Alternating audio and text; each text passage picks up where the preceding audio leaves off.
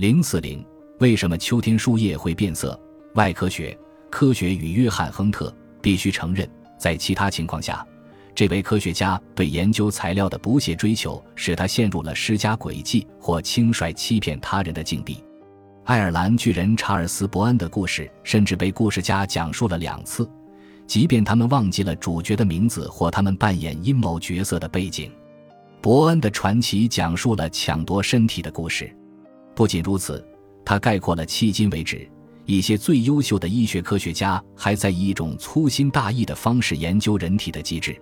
这个传奇故事有两个版本，首先是更广为人知的一个版本，最初是在德鲁里奥特里1835年的约翰·亨特的一生中讲述的。第二个版本人们可能没有那么熟悉，但可能更真实，因为它是来自约翰·克利夫特的叙述。他是亨特生命最后几年的抄写员。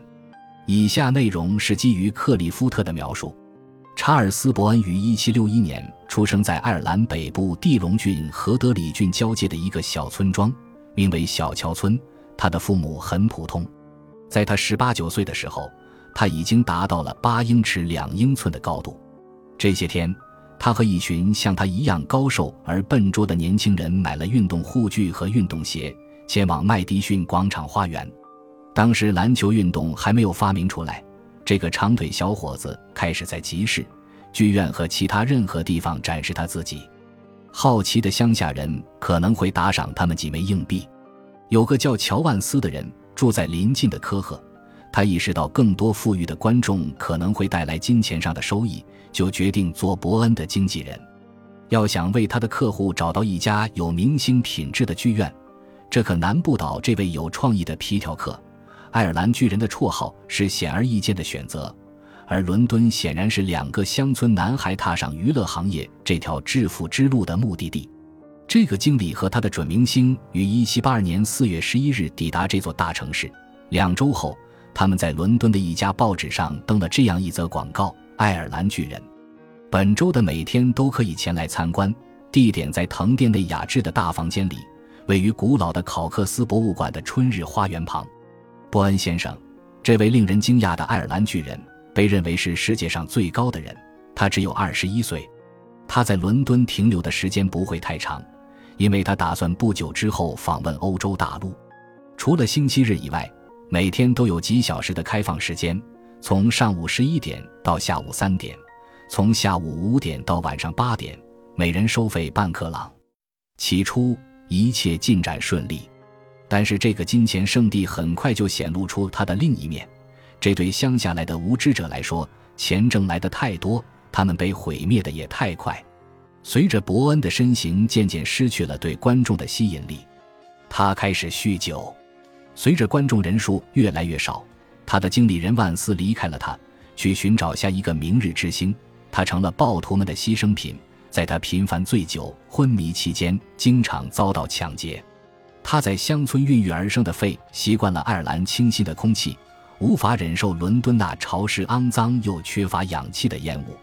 一天早上，他在泥泞的排水沟里醒来，咳出了血。他知道自己成了城市肺结核的牺牲品。到了1783年6月，伯恩已是奄奄一息。约翰·亨特一直远远看着他的衰弱。他渴望得到他的骨骼，于是派他的助手豪森密切监视着这个爱尔兰巨人的一举一动，希望他死后能立即得到他的尸体。豪森就像他的师傅一样，他追逐猎物，从不狡猾行事或遮遮掩掩。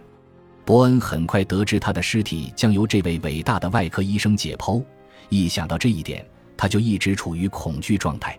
他积攒了一点点积蓄，于是把这些钱付给几个爱尔兰朋友。让他们把他的遗体运到北海去，装进一个超大号的铅棺材里，沉入海底。亨特打听到了伯恩选定的那位准备把尸体海葬的殡仪员的名字，他打算贿赂他，等尸体一出现在屋里，就交由他解剖。从来没有一个科学家的姓比他的姓氏更合适形容这种行为。亨特约那位殡仪员在一家啤酒馆见面，他们开始讨价还价。当一个狂热收藏家的钱包实在是不幸。众所周知，他愿意出高价购买一件珍贵的生物纪念品，不管它来自人类还是野兽。他第一次提出的五十英镑的报价被拒绝了。每次他提高报价，毕一员就急忙跑出去和他那些聚集在小巷里的死党智囊团讨论新的价格。他们感觉到亨特心中无法掩饰的渴望，便把价格抬得越来越高。最后，双方就五百英镑的数目达成了协议，这让这位总是缺钱的外科医生不得不去借钱。几天后，伯恩去世，他确信自己的遗体很快就会被安全的托付给海神尼普顿。因为这位收受贿赂的毕医员自愿陪同遗体去海边的陵墓。六月初的那一天，当送葬的车队从伦敦向北前往死者即将离开的小码头时，克里夫特对当时的气氛进行了详实的描述。这条路很长，天气炎热，棺材沉重，路上走着殉葬者和护送遗体的爱尔兰人。他们一边走一边守夜，当看到旅馆。他们就在适当的距离停下来喝上几杯，最后他们来到一家旅店。这家旅店的门太窄，棺材无法通过，并遗员建议把这个笨重的箱子锁在隔壁的谷仓里。为了安全起见，他们把钥匙交给了保镖队长。整个队伍都从笼罩的悲伤中离开，回到了舒适的旅店。伯恩雇来的保护人不可能知道整个场景都是那个 B 医员事先策划好的。他的同伙携带着工具，藏在谷仓里的一堆稻草后面。他们花费的时间比纽约一群年轻的小流氓把路边停放的汽车完全拆解的时间要短。棺材盖被掀开，尸体被移走并藏在稻草下面，用铺路石代替了它的重量。吃过适当的茶点之后，送葬的人回来了，打开谷仓的门，又开始了他们蹒跚的出海之旅。他们一离开视线。查尔斯·伯恩的尸体就被妥善地安置好，装上跳板马车，准备返回伦敦。那天深夜，爱尔兰巨人的灵车停在了一辆时髦的私人马车旁边。整个行动的策划者正在从半拉下的窗帘里不耐烦地窥视着。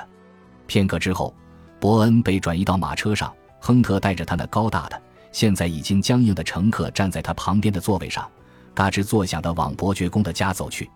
由于害怕被发现，他立即把尸体切开，把肉放在专门为此而建的大桶里煮开，然后把骨架准备好。在后来的几年里，许多参观的游客会注意到骨头上不寻常的褐色，但他们没有意识到这种变色是由于锅里的快速煮沸造成的。爱尔兰巨人的故事通常被说成医学史上有趣的轶事之一，虽然有些令人毛骨悚然。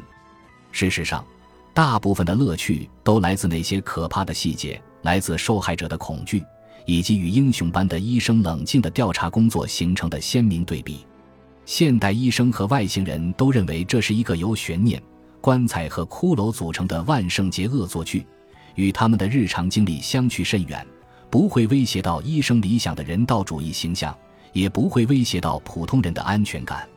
但以其他任何方式看待它。都会迫使医生和人们记住一个令人不快的事实：直到最近，许多研究人员还在利用自己作为科学家的角色，不仅将自己凌驾于国家法律的高度之上，而且超越了支配人类之间关系的基本的道德法则。一个医学研究者越是一心一意地探求大自然的秘密，他就越有可能有意或无意地侵犯大自然造物主的权利。对于本章的主人公。这位热忱的研究者来说，这位爱尔兰巨人并不是一个人类同胞，而是他将所有能量倾注于的实验材料的又一员。他的下一代弟子将叙述和记录伯恩的故事。对他们来说，亨特的追求与手段功过相抵。如果这些手段应该受到谴责，那就随他去吧。毕竟他是伟大的约翰·亨特，他的方法与其说是受到批评，不如说是受到嫉妒。在许多人眼中，他摆脱了自我怀疑和社会规则的束缚，成为一名理想的医学科学家。在亨特死后的一个世纪里，查尔斯·伯恩的故事所反映出的态度惹恼了那时的医生和普通人。普通人的态度是恐惧和愤慨，医学界的态度则是矛盾的。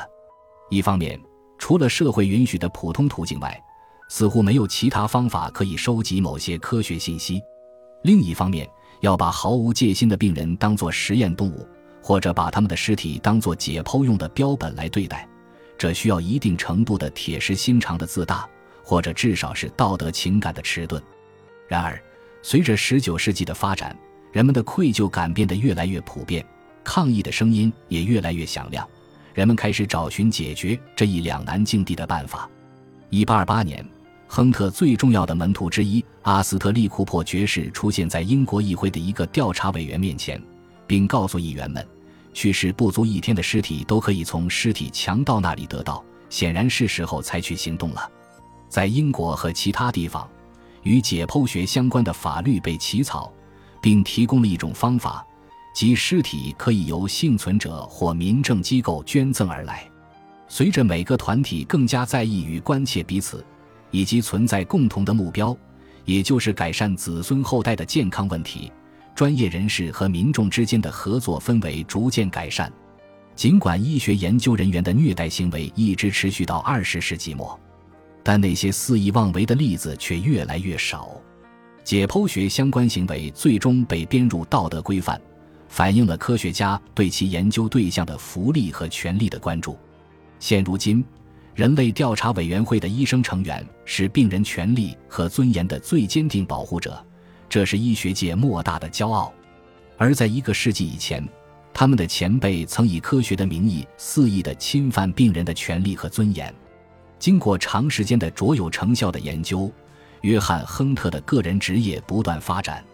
从1775年开始，也就是他收入超过一千英镑的第一年，他的收入达到了一个可以自由地购买任何他需要的标本和技术帮助的水平。一七七六年被国王任命为杰出外科医生后，他的实践范围变得更大了。一七八八年珀西瓦尔波特去世后，亨特被公认为大不列颠的首席外科医师。他同时被任命为陆军卫生部长和团级医院的监察长，这两项工作都增加了他的收入，但也耗费了更多的时间和精力。本集播放完毕，感谢您的收听，喜欢请订阅加关注。主页有更多精彩内容。